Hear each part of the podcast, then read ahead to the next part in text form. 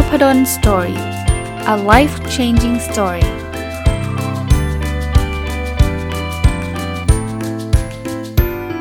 สดีครับยินดีต้อนรับเข้าสู่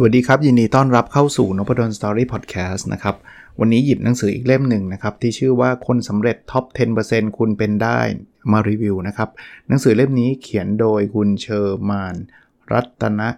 พงศ์ตระกูลนะครับก็อ่านแล้วได้ข้อคิดเยอะๆนะครับหลายข้อเลยนะคิดว่าจะเป็นประโยชน์นะครับก็หยิบขึ้นมารีวิวให้ฟังนะครับเช่นเดิมนะผมจะหยิบประโยคที่ชอบมาแล้วก็มามาชวนคุยนะครับอันนี้ก็บอกว่าลองคิดแค่สักครั้งเดียวว่าเรามีดีหลายอย่างในตัวแล้วความรู้สึกที่คุณมีต่อตัวเองจะเปลี่ยนไปคุณจะรู้สึกฮึกเหิมอยู่ข้างในและเริ่มค้นหาอะไรดีๆเหล่านั้นและคิดว่าคุณจะเอามันไปทำอะไรดีนี่คือวิธีคิดบวกกับตัวเองที่ง่ายที่สุดผมชอบนะคือบางคือคนเราบางทีมันมีแนวโน้มจะไปคิดลบอ่ะฉันมันไม่ได้เรื่องฉันมันไม่ดีคิดแบบนั้นแล้วจบไงแล้วนอกจากจิตใจหม่นหมองแล้วเราก็ไปต่อไม่ได้ผมเชื่อว่าทุกคนมีข้อดีทุกคนมีจุดแข็งนะครับเพราะฉะนั้นลองลองคิดดูว่าเรามีดีอะไรนะครับแล้วพอเราคิดตรงนั้นได้เนี่ยเราก็จะได้คิดต่อว่าอ้าวแล้วสมมติว่าเราเป็นคนที่อบอ้อมอารีเราเป็นคนที่พูดเก่งเอาไปทำอะไรต่อดีนะครับอันนี้ชวนทุกคนคิดอันที่สองนะเขาบอกว่าคนสำเร็จไม่เคยคิดว่าพวกเขาเกิดมาด้อยกว่าคนอื่นหรือมีไม่เท่าคนอื่นทำให้พวกเขาต่ำต้อยกว่าใครตรงกันข้ามยิ่งเป็นแรงผลักดันให้เขาพิสูจน์ว่าฉันอาจไม่ได้มีสิ่งที่คนอื่นมีแต่สุดท้ายฉันจะเป็นในสิ่งที่คนอื่นไม่ได้เป็นคือบางคนเนี่ยผมเข้าใจครับต้นทุนของแต่ละคนไม่เหมือนกันถ้าเกิดมารวยมันก็สำเร็จง่ายครับเกิดมาจนก็อาจจะสำเร็จยากแต่ว่าอย่าเอาการที่เราเกิดมาจนเนี่ยมันเป็นกำแพงกั้นตัวเองว่าหุยฉันจนแล้วตกลงฉันจะต้องจนไปตลอดนะผมว่าใช่ครับเราเราเราเราเสียเปรียบในเรื่องของความจนแต่ว่าเอาพลิกความจนตรงนั้นเนี่ยมาเป็นพลังว่าเฮ้ยถึงแม้ว่าฉันจะเกิดมาจนเนี่ยแต่ว่าฉันจะเอาสิ่งนี้เป็นตัวผลักดันว่าเดี๋ยวสักวันเนี่ยฉันจะรวยให้ดูฉันจะมีชีวิตที่ดีกว่านี้ให้ดูนะครับแต่ก็อย่าถึงไปกับกดดันตัวเองนะครับเหมือนเหมือนเราใช้คำดูถูกมามาเป็นตัวพลังนั่นแหละนะครับเพราะนั้นสิ่งอะไรที่เรารู้สึกว่าเราด้อยกว่าเขาเนี่ยหยิบมาอย่าอย่าอย่าใช้เป็นปมด้อยแล้วก็มาโทษตัวเองว่าฉันไปไหนไม่ได้นะหยิบเอามาเป็นพลังขับเคลื่อนตัวเองอันนี้เป็นข้อคิดที่ดีนะเขาก็บอกว่าปฏิบัติต่อตัวเองเหมือนที่อยากให้คนอื่นปฏิบัติต่อตัวเราคืองี้ฮะคือปกติเราจะบอกว่าปฏิบัติต่อคนอื่นเหมือนกับที่อยากให้คนอื่นปฏิบัติต่อตัวเองใช่ไหมแต่นี่ดูกลับกันนะปฏิบัติต่อตัวเราเหมือนอยากให้เหมือนกับที่อยากให้คนอื่นปฏิบัติต่อตัวเรานะครับแปลว่าอะไรแปลว่าถ้าเราอยากเป็นคนสำคัญเนี่ยเราต้องทำให้ตัวเองเป็นคนสำคัญก่อนต้องคิดว่าตัวเองเป็นคนสำคัญก่อนพูดง่ายๆถ้าคุณไม่ให้เกียรติตัวเองคุณรู้สึกว่าฉันมันด้อยฉันมันห่วยฉันมันแย่แล้วคุณจะไปคาดหวังให้คนอื่นจะมาให้เกียรติเราเนี่ยมันมันก็ยากนะครับให้เกียรติตัวเองครับฉันเป็นคนมีค่าฉันเป็นคนสำคัญไม่ได้แปลแปลว่าเราต้องเย่อหยิ่งจองหองหรือว่าไม่พูดคุยกับใครเชิดอะไรยังไม่ใช่นะแต่ว่าเราต้องเคารพตัวเองนะว่าเราก็เป็นคนที่มีศักดิ์ศรีเราเป็นคนที่ที่ดีนะครับพอเรารู้สึกกับตัวเองดีเนี่ยกิริยาท่าทางพฤติกรรมต่างๆเนี่ยมันจะชวนให้คนอื่นเคารพเราเองนะครับถ้าเรายังด่าทอตัวเองอยู่อ่ะคนอื่นจะมาเคารพเรามันก็มันก็ยากถูกไหมอ่ามาดูอันถัดไปนะครับชีวิตเป็นของคุณอย่าให้ใครมาตัดสินคุณจงเชื่อในตัวเองและทำในสิ่งที่คุณเชื่อคือถ้าเกิดเราบอกว่าเออฉันจะทำได้ไม่ได้มันขึ้นอยู่กับว่าคนอื่นเขามาพูดเนาะถ้าใครพูดบอกว่าเธอทำไม่ได้เราเรื่องนี้มันไม่เหมาะกับเธอหรอกแล้วเราเราก็เลิกเนี่ยโอกาสที่เราจะได้ทำสักอย่างน้อยมากคือมันมันมันไม่มีหรอกครับอะไรที่แบบทุกคนจะมาเชียร์ให้เราทำกันหมดเลยอ่ะเดี๋ยวก็จะมีคนมาท้วงมาติงมาบอกมันไม่ได้นะครับชีวิตเป็นของเราครับผมไม่ได้บอกห้ามฟังคำท้วงติงฟังได้แต่ว่ามันไม่จำเป็นต้องทำตามอย่างที่เขาบอกเสมอไปนะครับอันนี้เป็นคำแนะนำที่เบสิกพื้นฐานแต่ผมคิดว่ามีส่วนช่วยได้เยอะเลยคือบุคลิกภาพดีมีชัยไปกว่าครึ่งนะครับเราอยากประสบความสำเร็จเนี่ยสิ่งแรกที่ปรับปรุงเนี่ยควรจะเป็นปรับปรุงบุคลิกภาพให้ดูดีนะครับคำว่าบุคลิกภาพที่ดูดีไม่ต้องไปซื้อของแบรนด์เนมแพงๆไม่ใช่นะครับเราอาจจะต้องเริ่มเริ่มจากการจัดร่างกายเราก่อนนะแต่งตัวอย่าให้โซมมากนักไม่ได้แปลว่าต้องแปะต้องแบรนด์แพงนะผมพูดอีกทีนึงนะครับเสื้อผ้าธรรมดาแต่สะอาดสะอ้านนะครับผมเผ้าก็อย่าแบบว่าโอ้โหยุ่งเหยิงเละเทะไปหมดเลยทำให้มันดูดูดูดูน่ามองอะนะครับพอเราทำเป็นแบบนี้เราจะเริ่มเปล่งประกายขึ้นมาละมันไม่ได้แปลว่าต้องหล่อต้องสวยเพราะเราเปลี่ยนหน้าไม่ได้แต่ว่าทำตัวให้มันดูดูดีอะนะครับมี คุณลองนึกภาพนะคุณแต่งตัวมอซอแต่งตัวคือมีคนบอกว่าเราไม่ควรจัดคนจากการแต่งกายใช่แต่ว่าเอาจริงๆเนี่ยคำพูดนี้เกิดขึ้นเพราะว่าคนส่วนใหญ่จัดเราจากการแต่งกายจัดก็คือตัดสินเราจากการแต่งกายคุณคุณกำลังจะทำธุรกิจกับคนคนนึงแล้วคุณแบบคือแบบแต่งตัวมอซอมากแล้วแล้วแบบไม่น่าดูนะไม่น่าเชื่อถืออ่ะเขาก็ไม่รู้จะจัดคุณยังไงอ่ะเขาเห็นคุณแบบนี้เขาก็ตกใจละว่าไอ้คนนี้มันจะเชื่อถือได้หรือเปล่าจริงป่ะไม่ได้แปลว่าอีกเหมือนกันนะครับว่าคนแต่งตัวดีจะน่าเชื่อถือทุกคนไม่ใช่แต่ว่ามันเป็นพื้นฐานอันแรกอะครับที่เราจะต้องดูว่าเออคนเนี้ยดูท่าทางดูดูดูดูดูดูใช้ได้นะแต่เดี๋ยวก็คงต้องคุยกันต่อไปว่าเป็นยังไงนะครับก็ทำบุคลิกภาพตัวเองให้มันดีขึ้นการพูดจาภาษาที่ใช้อะไรก็ว่ากันไปนะครับต้องต้องทำให้เหมาะสมอันนี้ก็เป็นอีกข้อหนึ่งที่ผมมักจะชวนชวนชวนคุยหรือว่าแนะนำมานะเขาบอกใช้พลังงานในตอนเช้าให้เต็มที่ต้องพูดก่อนว่าคนแต่ละคนไม่เหมือนกันนะบางคนตอนเช้าไม่อยากตื่นก็มีแต่ว่าเอาเป็นคนส่วนใหญ่รวมทั้งผมด้วยเนี่ย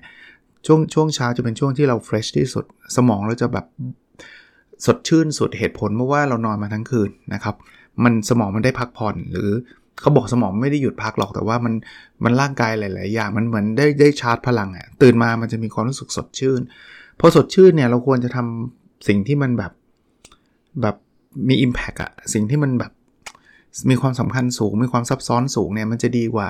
ที่คุณเอาไปเล่น Facebook เอ่อคุณไปตอบอีเมลอย่างเดียวอย่างเงี้ยผมจะพยายามหลบหลบเลี่ยงนะช่วงเช้าอย่างแรกที่ผมทำคือนั่งสมาธิเสร็จผมอ่านหนังสือนะครับโดยเฉพาะหนังสือภาษาอังกฤษนะครับแล้วก็ถ้าจะต้องเริ่มทำงานก็จะทำงานพวกงานวิจัยนะครับงานที่มันยากๆหน่อยยกเว้นว่าสอนมันมันเป็นตารางอยู่แล้วนะครับแต่ไอ้งานพวกเนี้ยอ่านหนังสือภาษาอังกฤษเอ่องานวิจัยมาทำช่วงทุ่มสองทุ่มเนี่ยผมหมดพลังนะครับเพราะว่ามันทำงานมาทั้งวันมันก็จะทำได้ไม่ค่อยดีหรือทำได้ไม่ค่อยเยอะนะอันนี้เป็นอีกข้อแนะนำหนึ่งนะเขาบอกว่าอยู่กับตัวเองให้มากกว่าอยู่กับคนอื่นนะครับอยู่กับตัวเองเนี่ยแปลว่าให้เราใช้เวลากับตัวเองอย่างคุ้มค่านะครับมีเวลาให้ตัวเองมากขึ้นนะครับถ้าเราแบบทุกอย่างจะต้องอยู่กับคนอื่นตลอดเวลาเนี่ยเขาบอกว่าชีวิตจะไม่ใช่ของเราละนะเพราะฉะนั้นเนี่ยลองลองกลับมาอยู่กับตัวเองนะครับเช่นเราอาจจะพัฒนาตัวเองเรียนรู้ตั้งเป้าหมายวางแผนชีวิตทำอะไรต่างๆมันคือการลงทุนเพื่ออนาคตของเราให้เวลากับตัวเองบ้างนะครับหรือแม้กระทั่งพักผ่อนนะครับให้เวลากับตัวเองบ้างอันนี้เป็นอีกเรื่องนึงที่ก็พูดอยู่เสมอแล้วก็เตือนตัวเองไปด้วยนะครับสุขภาพไม่ดีจะสำเร็จหรือรวยแค่ไหนก็ไร้ค่าชัดเจนนะครับเพราะนั้นเนี่ยการออกกำลังกายการกินการนอนนะครับสามเรื่องเองนะครับอันนี้ผมเพิ่มให้ด้วยนะครับว่าเราเราต้องโฟกัสดีๆเออไม่ออกกำลังกายวันนึงเป็นไรไหมไม่เป็นไรนะครับกินอาหารจังก์ฟู้ดวันนึงเป็นไรไหมไม่เป็นไรนอนดึกสักวันเป็นไรไหมไม่เป็นไรแต่ว่าหนึ่งวันไม่เป็นไรวันถัดไปทำอีกทำอีกทำอีกมันจะเป็นไรนะครับเพราะฉะนั้นคุณจะบอกไม่ได้หรอกผมจะรวยนะครับรวยแต่ว่านอนอยู่บนเตียงในโรงพยาบาลไม่รู้จะเอาเงินไปใช้ทำอะไรนะครับเอาเงินไปรักษาตัวเองอย่างเดียวเนี่ยไม่คุ้มค่านะครับพูดแบบนี้ก็ไม่ได้แปลว่างั้นเที่ยวเล่นอย่างเดียวไม่ทำงานเลยมันคือเวลาพวกหนังสือ how to เนี่ยมันไม่ได้แปลว่าซ้ายก็ต้องซ้ายสุดๆขวาก็ต้องขวาสุดๆไม่ใช่นะครับผมไม่ได้รีวิวทุกบทของหนังสือเล่มนี้นะครับมันมีหลายบทมากแต่ว่าหยิบเรื่องที่ผมคิดว่าน่าสนใจจริงๆมันก็น่าสนใจทุกเรื่องอ่ะแต่บางเรื่องก็โอ๊ยพูดหลายทีละก็ข้ามไปบ้างนะครับ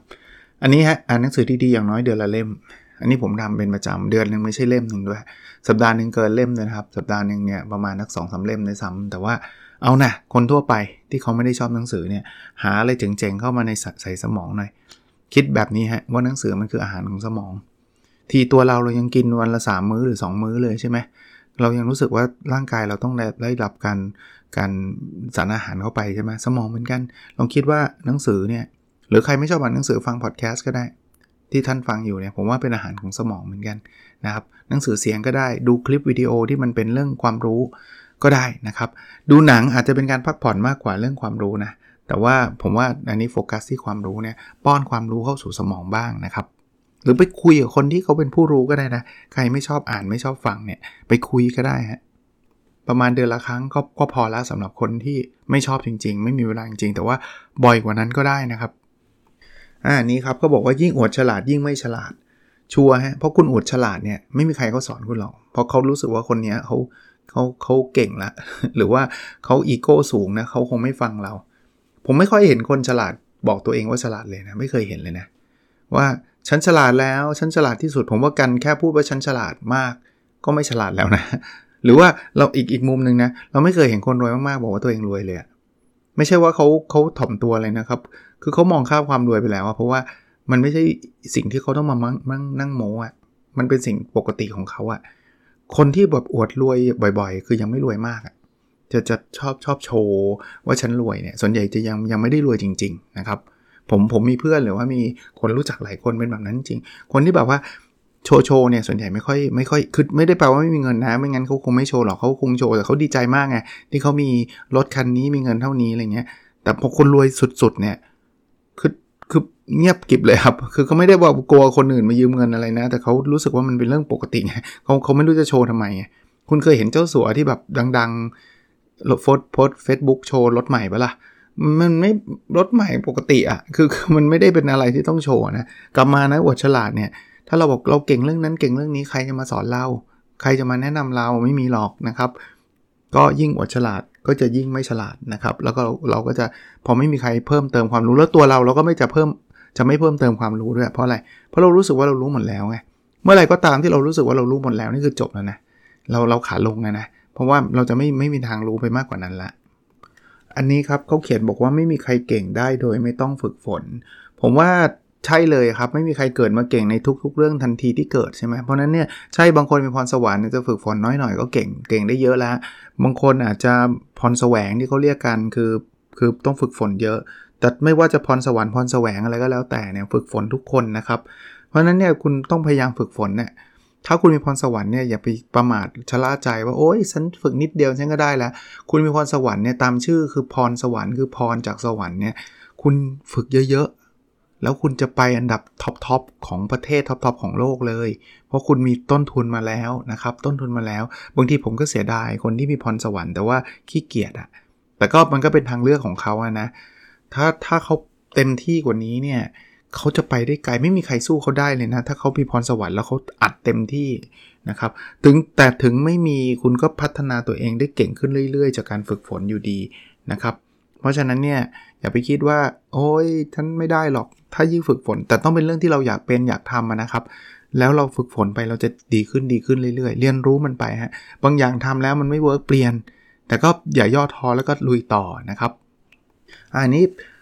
เขาจะพูดถึงคำวิจารณ์นะเขาบอกว่าคำวิจารณ์มักจะระคายหูแต่ถ้าเราเลือกฟังคำวิจารณ์ด้วยความคิดบวกเราจะเพลินหูเพราะเชื่อไหมว่าทุกคำวิจารณ์จะมีอะไรน่าสนใจถ้าคุณเปิดใจปุ๊บคุณจะรู้เลยว่าสิ่งที่เขาพูดมันจริงมันก็จริงไม่สำคัญหรอกว่าคนพูดจะมีเจตนายังไงคนอยากเห็นเราล้มเหลวก็มีคนที่อยากเห็นเราสำเร็จก็มีแต่ถ้าเราถ้าเขาวิจารณ์แบบตรงไปตรงมาเราได้ประโยชน์ทางนั้นคืองี้คำวิจารณ์บางคนมันมันวิจารณ์แบบไอ้พวกเกลียนๆโม้ซั่วแบบอยู่ดีๆก็มาด่าเฉยๆไม่มีประโยชน์ใดๆนั้นก็ข้ามไปนะครับเราไม่ต้องเราอ่านแล้วไม่มีประโยชน์ไงแต่คนที่วิจารณ์จริงๆเนี่ยผมคิดว่ามีประโยชน์นะเพียงแต่ว่าบางทีบางคนก็ไม่มีทักษะในการใช้คำพูดอ่ะอาจจะใช้คำแรงแต่ว่าเราเราเอาหลบคำแรงนั้นไปเลยมองข้ามมันไปเลยเราจะมองมองที่เนื้อว่าไอ้สิ่งที่วิจารณ์เนี่ยมันเป็นจริงป่ะถ้าเป็นจริงเราลองมาปรับเขียนถ้ามันไม่เอ่อปรับตัวเองนะครับถ้ามันไม่จริงก็ก็ข้ามมันไปแต่ว่าอย่าอย่าลำเอียงนะเพราะบางคนบอกไม่จริงไม่จริงไม่จริงตั้งแต่แรกนะครับคิดดูดีๆก่อนถ้าคิดว่าเออมีประเด็นไว้ก็ก็โอเคมองข้ามไปเอ้ยโทษทีถ้ามีประเด็นก็หยิบเข้ามานะครับแต่ถ้าคิดแล้วคิดอีกยังไงก็ไม่ใช่ก็ก็ข้ามมันไปนะครับอ่ามาดูอันถัดไปนะครับก็บอกว่าคนที่เหนือกว่าเรามีไว้ให้แข่งไม่ใช่ให้เกลียดเออชอบนะคือให้แข่งเนี่ยผมก็ผมก็ขยายความเนี่ยให้แข่งหมายถึงว่าเป็นตัวกระตุ้นทำให้เราอยากทำให้มันดีขึ้นนะไม่ใช่แข่งแบบว่าจะเอาชนะค้าคานถ้าไม่ชนะมันฉันฉันจะเศร้าเสียใจไม่ใช่แบบนั้นแต่อย่างที่ที่ไม่ควรทำคือมาเกลียดอิจฉาโอ้ยเลวมากอะไรเงี้ยคือแบบไปว่าเขาเฉยเลยนะเขาแค่เก่งกว่าเราเฉยๆกลายเป็นเกลียดขี้หน้าไปเลยเก่งนักหมั่นไส้ทำแบบนั้นตัวเราก็ไม่มีความสุขแล้วเราก็ไม่ได้เก่งขึ้นเอาไว้แข่งแบบว่าเฮ้ยลองดูดิเขาทำไงวะอ๋อเขาทำแบบนี้เจ๋งว่ะไหนลองลองไปลองไปพัฒนาฝีมือตัวเองให้เก่งขึ้นเหมือนกีฬาฮะคุณไปตีแบดกับคนที่เก่งกว่าคุณจะได้เรียนรู้แล้วคุณก็จะได้ตีเก่งขึ้นฮะแต่ถ้าเกิดคุณเอาแต่เกียรติเขาว่าไอ้นี่ตีเก่งมันไส้เลิกตีคุณจะไปตีกับคนที่ห่วยกว่าเสมอคุณก็ไม่เก่งขึ้นอ้าวก็ก็ลองไว้นะครับว่าเราเราเอาไว้พัฒนานะคนที่เขาเก่งกว่าเราไม่ใช่ว่าเอาไว้อิจฉามาถึงอีกอันครับก็บอกไม่มีอะไรที่เราทำสมบูรณ์แบบที่สุดแล้วคือไม่มีคำว่าเพอร์เฟกต์แหละ นะครับถ้าเกิดเรารู้สึกว่าทุกอย่างจะต้องเพอร์เฟคทุกอย่างจะต้องเป๊ะนะข้อเสียอันแรกก็คือเราจะทำไม่เสร็จนะครับเพราะว่ามันไม่มีคำว่าเพอร์เฟคนะครับแล้วบางทีเนี่ยเราอาจจะไม่อยากทำเลยเพราะว่าเรารู้สึกว่ามันยากเกินไปนะครับเพราะฉะนั้นเนี่ยเราเราเราไม่มีชิ้นงานใดไม่มีอะไรเลยนะครับที่ทุกอย่างไม่มีที่ติพอดแคสต์เอพิโซดนี้ไม่มีทางเลยครับที่มันจะเพอร์เฟคมันอาจจะมีพูดผิดบ้างพูดสลับบ้างพูดเออมันมันมีอยู่แล้วครับเสียงมันดังบ้างคือถ้าเราจะบอกให้ผมจะทำพอดแคสต์เพอร์เฟคเอพิโซดที่เพอร์เฟคยากมากแล้วผมก็ไม่ทำเพราะว่ามันทำไม่ได้ไงเดี๋ยวต้องอัดใหม่อัดใหม่อัดใหม่แล้วก็เลิกไปเองนะครับอย่าอย่าอย่าให้มันสิ่งนั้นกลายเป็นข้ออ้างในการที่จะทำให้เราไม่ได้ทำอะไรเลยนะครับอ่านี่ครับเขาบอกว่า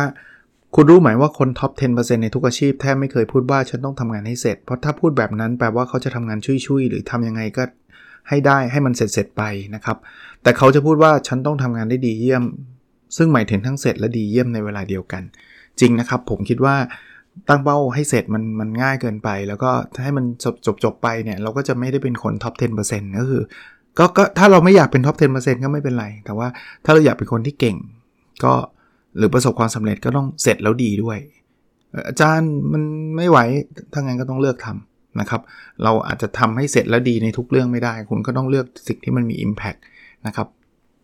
อันนี้เป็นเทคนิคสั้นๆที่จริงๆถ้าเกิดฟังNopadon Storyมาตลอดก็เคยพูดเรื่องนี้อยู่บ้างนะกำหนดเวลาทำให้เกิดความรับผิดชอบสูงสุดคือเดดไลน์นั่นเอง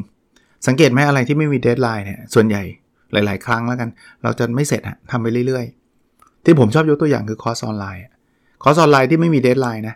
สองปียังไม่จบเลยแต่ที่มีเดดไลน์นะว่าต้องเรียนภายในสามเดือนเรียนจบทุกวันเนี่ยเขาบอกเข้าหลังจากสามเดือนเข้าไม่ได้แล้วนะก็จบอ่ะมันเอาจนจบอ่ะเพราะฉะนั้นอยากทำอะไรใส่เดดไลน์เข้าไปผมผมเพิ่มให้อีกนิดนึงใส่คอมมิตเมนต์ไปด้วยเช่นผมเคยบอกอาจารย์รุ่นน้องว่าอยากทำวิจัยใช่ไหมอยากทำวิจัยเนี่ยผมแนะนำเลยนะไปขอทุนวิจัยที่มันมีเดดไลน์ถ้าคุณบอกเอาไว้ว่างๆค่อยทำคือคุณไม่ได้ทำหรอกเชื่อดิเดี๋ยวคุณก็ติดสอนคุณก็ติดประชุมคุณติดทั้งหมดนะใส่เดดไลน์ปุ๊บคุณได้ทำเลยอ่ะมาดูอันถัดไปนะครับก็บอกว่าความผิดพลาดต้องแก้อย่าข้ามคือบางคนเนี่ยมองทำเป็นมองไม่เห็นอ่ะหมกความผิดพลาดไว้ไม่ใช่นะฮะนิสัยคนสำเร็จเนี่ยคือเราต้องรับผิดชอบเราก็ต้องกลับไปแก้นะครับให้มันถูกต้องนะครับไม่ใช่มองข้ามไปเลยไม่สนใจมองเห็นนะแต่ทำเป็นมองไม่เห็นหรือว่าหมกหมกหรือเรียกว่านั้นคือโยนความผิดไปให้คนอื่นอย่างเงี้ยอันนี้ไม่เวิร์กนะครับต้องแก้ไขอ่านี่ครับเขาบอกว่าไม่มีคำว่าบ้าหรือหน้าขำในความคิดสร้างสรรค์คือถ้าเกิดคุณคิดว่าอันนี้มันบ้าอันนี้มันหน้าขำไม่ต้องทำหรอกแปลว่าคุณจะทำเรื่องเดิมๆนั่นแหละซึ่งมันมันอาจจะซ้ำซากมันอาจจะน่าเบื่อไม่สำเร็จนั่นแหละบางทีมันอาจจะต้องคิดเออบ้ามันก็ลองลองพิจารณาดูดีๆนะบ้ามันมีแบบบ้าแบบบ้าจริงๆซึ่งมันไม่มีความเป็นไปได้ก็ใช่แต่ว่าหลายๆครั้งเนี่ยโลกเราเปลี่ยนเพราะว่าความคิดบ้าๆนะครับหรือความคิดที่ดูแล้วคนส่วนใหญ่บอกหน้าขำเนี่ยคุณลองเอามาวิเคราะห์ดูดีๆนะครับมันอาจจะทำให้เกิดอะไรใหม่ๆได้เลยนะอันนี้ผมก็ชอบนะครับมองหาต้นแบบและทำในแบบของเราคือต้นแบบดีตรงไหนมันมันทำให้เราเห็นทิศทางว่าเขาทำยังไงสำเร็จแต่ว่าต้นแบบก็ควรจะเป็นคนที่เราอยากประสบความสำเร็จแนวแนวเขาอะสมมติว่าผมผมอยากจะเขียนหนังสือให้ให้ได้แบบ Adam Grant ผมก็ต้องไปอ่านหนังสือ Adam Grant เป็นต้นแบบเนาะว่า Adam Grant นี่เขียนหนังสือประมาณไหนยังไงหัวข้อแบบไหนสไตล์การเขียนยังไงแต่อย่าไป copy Adam Grant เพราะว่าเราไม่มีทางเป็นแบบ Adam Grant ได้นะครับเราต้องมีสไตล์ของตัวเองเอาเอาความคิดเอาแนวคิดเอารูปแบบเอามาปรับให้ใช้ในแบบของเรานะครับก็จะเป็นเป็นนพดลที่ไม่เหมือนอดัมแกรนท์นั่นทีเดียวแต่ว่าเรามีเขาเป็นต้นแบบเราเห็นทิศทางดีกว่าเราจะไปคลำทำเองเนาะลองผิดลองถูกด้วยตัวเองซึ่งมันอาจจะไม่เวิร์กเลยก็ได้หยิบต้นแบบมาลองนะครับลองวิธีนี้ไม่เวิร์กลองมาปรับที่เราคิดว่าเหมาะกับตัวเราแล้วมันจะเวิร์กอย่างนี้จะดีกว่านะครับอ่ะมาดูอันถัดไปครับทำให้ดีที่สุดไม่ต้องคิดถึงผลลัพธ์ที่ดีที่สุดผมว่ามันเหมือนประโยคนึงที่ผมเคยพูดมั้งที่บอกว่ามันมีท่านนึงเขียนคอมเมนต์มาผมผมเขียนบทความเรื่องบอกว่าเราเราจะต้องเต็มที่แล้วก็ปล่อยวางนะครับก็คือทำอะไรทำให้เต็มที่แล้วผลลัพธ์เนี่ยเราก็ปล่อยวางเพราะว่าเราไปคอนโทรลผลลัพธ์ไม่ได้คนนึงเขาก็เลยเขียนในคอมเมนต์มาว่าเต็มที่กับกระบวนการปล่อยวางในผลลัพธ์ก็ใช่นะครับทำให้ดีที่สุดครับกับกระบวนการเราเราเขียนหนังสือเขียนให้ดีที่สุดแต่ว่าไอ้จะเป็นเบสเซลเลอร์อ่ะต้องปล่อยวางไม่รู้ไงถ้าเป็นได้ก็ดีถ้าเป็นไม่ได้ก็ไม่เป็นไรเพราะเราก็ทำดีที่สุดแล้วนะครับอ่านหนังสือสอบเหมือนกันอ่านให้ดีที่สุดอ่านแล้วสอบดันไม่ตรงทำก็สอบไม่ได้ได้ F ก็ต้องปล่อยวางอ่ะเพราะว่า ถ้าไม่ปล่อยวางมันก็ F อยู่ดีอ่ะใช่ไหมไปทุกข์ทำไมอ่ะเพราะว่าเราทำเต็มที่แล้วครับแต่ว่าต้องทำต้องทำเต็มที่นะถ้าเกิดไม่ทำเต็มที่บอกอาจารย์นพดลบอกให้ปล่อยวางก็คือไม่อ่านเลยอย่างนี้ไม่ใช่นะครับเราทำเต็มที่กับกระบวนการครับส่วนผลลัพธ์ไม่รู้แล้วอาจารย์ก็จะตรวจยังไงเกรดเท่าไหร่มันขึ้นอยู่กับอาจารย์ละใช่ไหมฮะไม่ว่าเราจะกังวลไม่กังวลมันไม่ได้เปลี่ยนเกรดเราถ้าเราจะได้ A กังวลไปก็ A ไม่กังวลก็ A ถ้าเราจะได้ F กังวลก็กังวลก็ F ไม่กังวลก็ F แล้วเรื่องอะไรจะต้องกังวลนะเพราะว่ามันไม่ได้ช่วยทำให้ผลมันดีขึ้นนะครับอันนี้ครับเราไม่เคยเป็นที่หนึ่งเพราะเดี๋ยวก็มีคนที่ทำได้เหนือกว่าเขาบอกที่หนึ่งมีจริงแต่ที่หนึ่งตลอดไปไม่เคยมีนะครับเราโดนแซงจนได้แหละไม่ว่าจะเรื่องไหนก็ตามเอานี่ล่าสุดนะไอ้เทนนิสวิมเบิลดันน่ะโนวัคโยโควิชถ้าใครใครรู้จักนะใครชอบเทนนิสเนี่ยก็โหเรียกว่าเป็นมือหนึ่งมายาวนานเป็นคนที่แบบตอนนี้เฟเดอเรอร์นาดาลก็ตกไปแล้วอะโยโควิชก็ดูเหมือนกับจะครองบัลลังก์แต่ไม่ใช่แล้วนะครับก็มีนักเทนนิสหนุ่มขึ้นมาแซงละเริ่มแพ้ละนะครับ ก็ ก็จะเห็นว่าไม่มีคำว่าที่หนึ่งตลอดไปอ่านี่ครับความสำเร็จชั่วข้ามคืนไม่มีในโลกเนาะคือหลายคนชอบเห็นว่าเฮ้ยคนนี้มันสำเร็จแป๊บเดียวมันทำธุรกิจโอ้โหตูมเลยมันสำเร็จเลยแต่เราไม่เห็นก่อนหน้านั้นครับเขาอาจจะทำมาเป็นสิบ สิบรอบแล้วพังแต่เราไม่รู้จักเขาไงเรามารู้จักตอนที่เขาทำธุรกิจแล้วสำเร็จเลยนะครับหรือบางคนบอกไม่จริงอาจารย์คนนี้ทำธุรกิจแรกก็สำเร็จเลยแต่เราไม่รู้ครับก่อนหน้านั้นเนี่ยเขาเตรียมตัวเขาเรียนเขาทำอะไรหลายๆอย่างเพื่อเตรียมพร้อมซึ่งซึ่งจะมาถึงจุดนี้มันต้องผ่านกระบวนการนะครับเพราะฉะนั้นเนี่ยอย่าไปคิดว่าฟลุกโอกาสที่จะฟลุกถามว่ามีไหมคงมีแหละแต่มันน้อยมากนะครับแล้วถ้าเกิดฟลุกแบบนั้นเดี๋ยวมันไม่ยั่งยืนหรอกเดี๋ยวมันก็ไปแต่คนที่สำเร็จแล้วยั่งยืนเนี่ยไม่มีฟลุกหรอกเขาเขาเรียกว่าสิ่งที่เขาทำ behind the scene อะหลังฉากเนี่ยเต็มไปหมดเลยครับแต่เรามองไม่เห็นเรารู้สึกว่าเป็นโชคนะครับผมว่าเขาต้องเตรียมเตรียมตัวแน่ๆอีกอันเขาบอกคบคนสำเร็จไม่มีทางที่เราจะไม่สำเร็จจริงๆความหมายเขาคือเขากระตุ้นอยากให้เราคบคนสำเร็จมากคนล้มเหลวเขาบอกว่าลองลองมองหาคนนะเพราะคนล้มเหลวมันจะชวนกันไม่ทำอะไรไงมันชวนมัน mindset มันเป็นแนวแนวคิดทางล้มเหลวไงเฮ้ยแกอย่าไปทำเลยเชื่อฉันเสียเวลาเปล่าอะไรเงี้ยเราก็จะไม่ทำอะไรแต่ว่าถ้าเราคบคนสำเร็จเนี่ยมันจะช่วยช่วยกันคิดครับว่าเฮ้ยตรงนี้ต้องทำยังไงแบบไหนยังไงคราวนี้คนรอบข้างครับเขาบอกว่าลองไปคบคนสำเร็จสักห้าคนนะครับลองลองไปลองไปคบหาสมาคมดูพวกไม่มีเลยมีแต่ล้มเหลวล้วนถ้างั้นต้องไปหาใหม่เขายกตัวอย่างแม้กระทั่งการเข้าคอร์สสัมมนาต่างๆเนี่ยซึ่งมันอาจจะมีคนที่สำเร็จหรือคนอยากจะสำเร็จอยู่นะไม่งั้นเขาคงไม่เข้าคอร์สประมาณนั้นเนี่ยช่วยได้นะครับแล้วเราก็มีพลังมากขึ้นนะลองดูนะครับผมว่าส่วนหนึ่งที่ผมได้เขียนหนังสืออยู่ออกหนังสืออยู่เรื่อยๆเนี่ยเพราะว่าผมไปอยู่ในกลุ่มของนักเขียนน่ะผมไปสัมมนาปัจจุบันผมก็ยังเข้าคอร์สเรียนการเขียนอยู่นะครับแล้วก็จะไปเจอคนนู้นคนนี้เต็มไปหมดเนี่ยแล้วเราก็จะแบบสำเร็จมากขึ้นเรื่อยๆในในแง่ของการเขียนนะถ้าคราวนี้เราอยากสำเร็จเรื่องไหนก็ลองไปอยู่ในชุมชนที่เขาเก่งเรื่องนั้นนะครับอ่ะมาอีกอันนะครับกล้าขอความช่วยเหลือกล้าขอโอกาสคือบางคนหยิ่งนิดนึงอ่ะคือไม่กล้าเอ่ยปากขอเดี๋ยวกลัวเขาว่ากลัวเขาอะไรเงี้ยคือจริงๆเราเราขอได้นะถ้ามันไม่ได้แบบเกินเลยหรือว่ารบกวนเขามากหรือแม้กระทั่งแบบขอเขาบ่อยเกินอ่ะขอมันทุกวันเลยอย่างเงี้ยไม่ใช่นะครับแต่บางอย่างเนี่ยผมคิดว่าการแบบลองลองขอความช่วยเหลืออยู่บ้างเนี่ยบางทีคนที่ได้รับการขอเนี่ยเขาก็ดีใจนะที่เรามาขอแต่ยังบอกนะอย่างที่ผมบอกไม่ใช่ว่าเอางั้นผมขอเงินสิบล้านอะไรเงี้ยมันมันไม่ได้เป็นแบบนั้นน่ะขอแล้วทำให้เขาเดือดร้อนเนี่ยไม่ใช่หรือว่าไปรบกวนเขามากเกินไปขอมันทุกวันก็ไม่ใช่หาหาจุดเหมาะสมนะแล้วลองคุยเขาดูลองขอดูบางทีมันไม่ได้ยากขนาดนั้นนะเสียเวลาทำบางทีใช้เวลาเป็นปีๆเนี่ยขอเขาแป๊บเดียวเขาใช้เวลาหนึ่งนาทีจบเลยอย่างเงี้ยมาดูอีกอันก็บอกว่าเชื่อมั่นที่จะขายตัวเองและขายผลงานผมว่าเป็นนิสัยของคนไทยหลายๆคนรวมทั้งผมในอดีตด้วยที่เขินที่จะบอกว่าเรามีดียังไงผลงานเราเจ๋งยังไงเขินผมผมมักจะยกตัวอย่างหนังสือเล่มแรกผมอะเวลาจะแบบขายนี่เกือบจะเรียกว่าแอบขายเลยอะไม่กล้าโพสต์เฟซบุ๊กมันมันเกยๆยังไงไม่รู้ว่ามันเขินอ่ะเอาง่ายๆมันรู้สึกแบบเอ้ยแบบจะบอกเลยว่าหนังสือเราดีอะไรยังไงแต่ว่าพอพอผมทำมามากขึ้นเรื่อยๆเดี๋ยวนี้เนี่ยธรรมดามากนะครับเพราะผมรู้สึกว่าการขายหรือการนำเสนอตัวเองหรือผลงานเนี่ยถ้าเราไม่ได้หลอกลวงคุณไม่ต้องกลัวเลยฮะคุณแค่บอกความจริงว่าหนังสือเล่มนี้คุณเขียนมาเนี่ยมันจะมีประโยชน์กับใครยังไง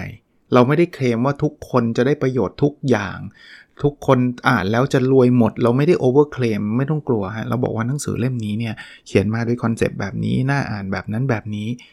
เรากำลังส่งต่อสิ่งดีๆ เพราะนั้นเนี่ยเขาซื้อหนังสือเราหรือซื้อสินค้าหรือบริการเราเนี่ยเขาไม่ได้เอาเงินให้เราเปล่าๆเขาไปแลกกับสิ่งที่เราเป็น value ที่เราทำซึ่งบางทีอ่ะมันคุ้มค่ากว่าเงินที่เขาให้เราด้วยซ้ำในในมุมของเขานะครับเพราะถ้าไม่คุ้มค่าเขาก็ไม่ซื้อหรอกจริงไหมเราไม่ได้บังคับเขาหรือว่าหลอกลวงเขาเน้นอีกทีอย่าไปหลอกลวงหรืออย่า over claim คือพูดเกินจริงอย่าอย่าทำแบบนั้นนอกนั้นคุณขายไปได้เลยครับคุณบอกไปได้เลย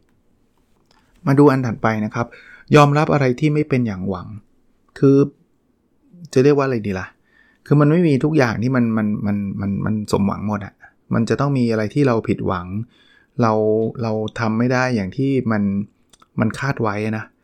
คือจริงๆแล้วผมจะเรียกว่าคือคือหนังสือเขาเขียนคำหนึ่งก็บอกว่าอะไรที่ไม่เป็นอย่างหวังไม่ใช่ผลลัพธ์ที่เรียกว่าล้มเหลวมันเป็นแค่ผลลัพธ์ที่เรียกว่ายังไม่สำเร็จชอบคำนี้คือยังไม่ล้มเหลวล้มเหลวเกิดขึ้นตอนคุณเลิกทำแต่ถ้าเกิดคุณยังไม่เลิกทำมันแค่ยังไม่สำเร็จสิ่งนี้ลองลองเปลี่ยนคำว่าล้มเหลวนะฉันล้มเหลวในการเรียนคือฉันยังเรียนไม่สำเร็จเท่านั้นเองมันยังมีหนทางที่จะทำให้มันสำเร็จขึ้นมาได้ฉันล้มเหลวในธุรกิจจริงๆคือฉันทำธุรกิจยังไม่สำเร็จถามว่ายังไม่สำเร็จแปลว่าวันนึงมันมันจะต้องสำเร็จอันนี้มันเป็นแค่ระหว่างทางลองลองใช้ mindset นี้ดูนะครับสำหรับคนที่แบบกำลังหมดกำลังใจอะไรเงี้ยมันคือยังไม่สำเร็จนะครับอันนี้ก็เป็นอีกหนึ่ง mindset นะเขาบอกว่าถ้าง่ายถ้าไม่มีอุปสรรคย่อมไม่ใช่ความสำเร็จแปลว่าเส้นทางความสำเร็จมันไม่ได้เป็นเส้นทางที่ไม่ต้องทำอะไรเลยแล้วอยู่ดีๆสำเร็จอ่ะเพราะถ้ามันเป็นเส้นทางแบบนั้นอ่ะใครๆก็ได้หมดถูกไหมไ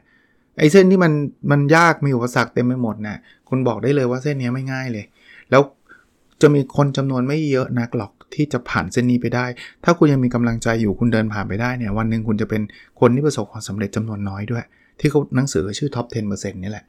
ะเพราะฉะนั้น Top สิบเปอร์เซ็นต์ เนี่ยคุณจะ Top สิบไม่ได้หรอกถ้าทุกอย่างมันสมูทหมดน่ะสมมุติว่าเราเราเปิดเปิดประตูได้เนี่ยถามว่าการเปิดประตูเป็นความสำเร็จไหมไม่เพราะอะไรเพราะคนทั้งโลกเปิดประตูได้ไงทุกคนก็เปิดประตูได้ใช่มั้ยทุกคนดื่มน้ำได้เพราะนั้นการดื่มน้ำเป็นความสำเร็จปะมันไม่ใช่ไงแต่ความสำเร็จที่ที่เราเห็นน่ะมันคือโหคุณว่าสมมติคุณบอกมาร์คซักเคอร์เบิร์กสำเร็จเนี่ยก็แปลว่าเส้นทางจากศูนย์ไปถึงการเป็นมาร์คซักเคอร์เบิร์กเนี่ยเต็มไปด้วยขวากหนามนะเต็มไปด้วยความยากไงแล้วไม่ได้ทุกคนที่จะทำได้อย่างมาร์คซักเคอร์เบิร์กไงอันนั้นน่ะคือคือ mindset ใครเจออุปสรรคเยอะๆเนี่ยมันคือเส้นสำเร็จนะยิ่งเยอะยิ่งยากยิ่งสำเร็จนะครับคือคือมองแบบนี้ก็ได้นะผมมองอีกมุมนึงคืออุปสรรคมันคือคือการกรองคนออกอ่ะถ้าคุณไม่เจ๋งจริงคุณก็เดินออกแล้วคุณก็เลิกละเพราะนั้นถ้าคุณเจ๋งจริงคุณเดินต่อคุณก็จะเป็นคนที่น้อยน้อยน้อยผ่านประตูหนึ่งไปได้ผ่านประตูสองไปได้แต่คุณจะเจออุปสรรคที่มันยากยากยากตลอดทางถ้าคุณผ่านไม่ได้จบคุณก็คุณก็ประสบความสำเร็จนะครับไม่อันนึงเขาบอกตัดสินใจให้เด็ดเดี่ยวคือคืออันเนี้ยผมว่ามันแล้วแต่บริบทนะแต่ว่าส่วนตัวผมเนี่ยผมจำได้เลยคุณพ่อเคยสอนนะบอกว่าเวลาเวลาเราตัดสินใจเนี่ยให้ให้ไตร่ตรองก่อนไตร่ตรองก่อนว่าใช่ไม่ใช่แต่ว่าถ้าตัดสินใจไปแล้วเนี่ยต้องลุยเลยอย่าเป็นคนที่แบบลังเลลังเลทำอันนี้เอ๊ะมันไม่ดีกว่าทำอันนี้เดี๋ยวเอานี้ดีกว่าอะไรเงี้ยคุณพ่อเคยสอนไว้จำได้เลยนะเพราะฉะนั้นเนี่ยผมเป็นคนที่คิดแหละเวลาตัดสินใจผมไม่ได้เป็นคนตัดสินใจเร็วมากนักคิดรอบคอบแล้วลุยนะครับแล้วแล้วผิดก็มีฮะแต่ว่าแต่ว่าส่วนใหญ่จะทำได้ดีกว่าการที่เปลี่ยนไปเปลี่ยนมานะครับต้องบอกแบบนี้แต่ว่าพวกทุกอย่างมันมีบริบทเหมือนกันนะก็ต้องดูตรงนั้นด้วยอีกอันครับอย่าเสียใจที่ล้มเหลวแต่ภูมิใจที่ได้ลงมือทำอืมผมว่าคนคนส่วนใหญ่จะเสียใจในสิ่งที่ไม่ได้ทำมากกว่าสิ่งที่ทำบางบางในบางบริบทเนี่ยเหมือนกันถ้ามันเป็นสิ่งดีๆอ่ะเพราะนั้นเนี่ยทำแล้วมันเฟลอ่ะก็ดีกว่าไม่ได้ทำอ่ะไม่ได้ทำมันจะคาใจอ่ะอารมณ์เป็นแบบนั้นนะครับอีกเรื่องครับอันนี้ผมจำได้เป็นเป็นพี่จุ้ยพูดนะแต่ว่าอันหนังสือเล่มนี้เขาก็เขียนสรุปมาพี่จุ้ยสุบุญเลี้ยงที่ผมเคยไปเรียนเรื่องการเขียนด้วยนะฮะ เอ่อ เราเรียนรู้จากความล้มเหลวมากกว่าความสำเร็จครับ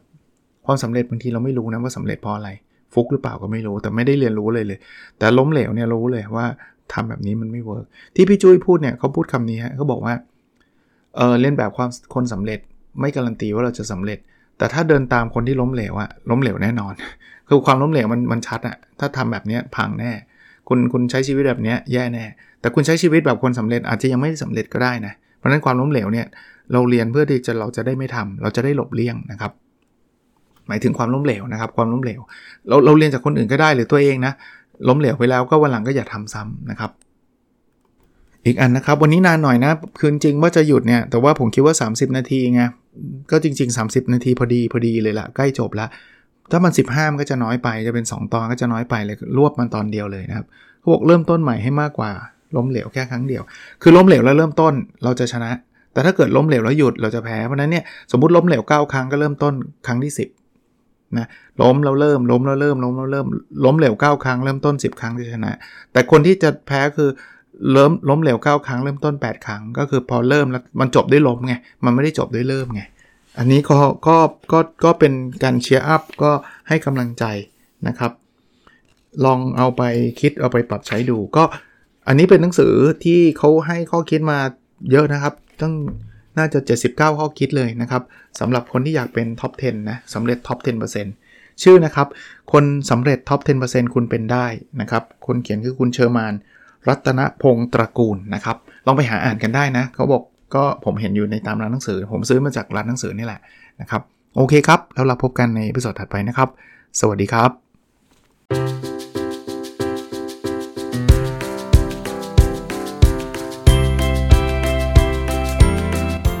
Nopadon Story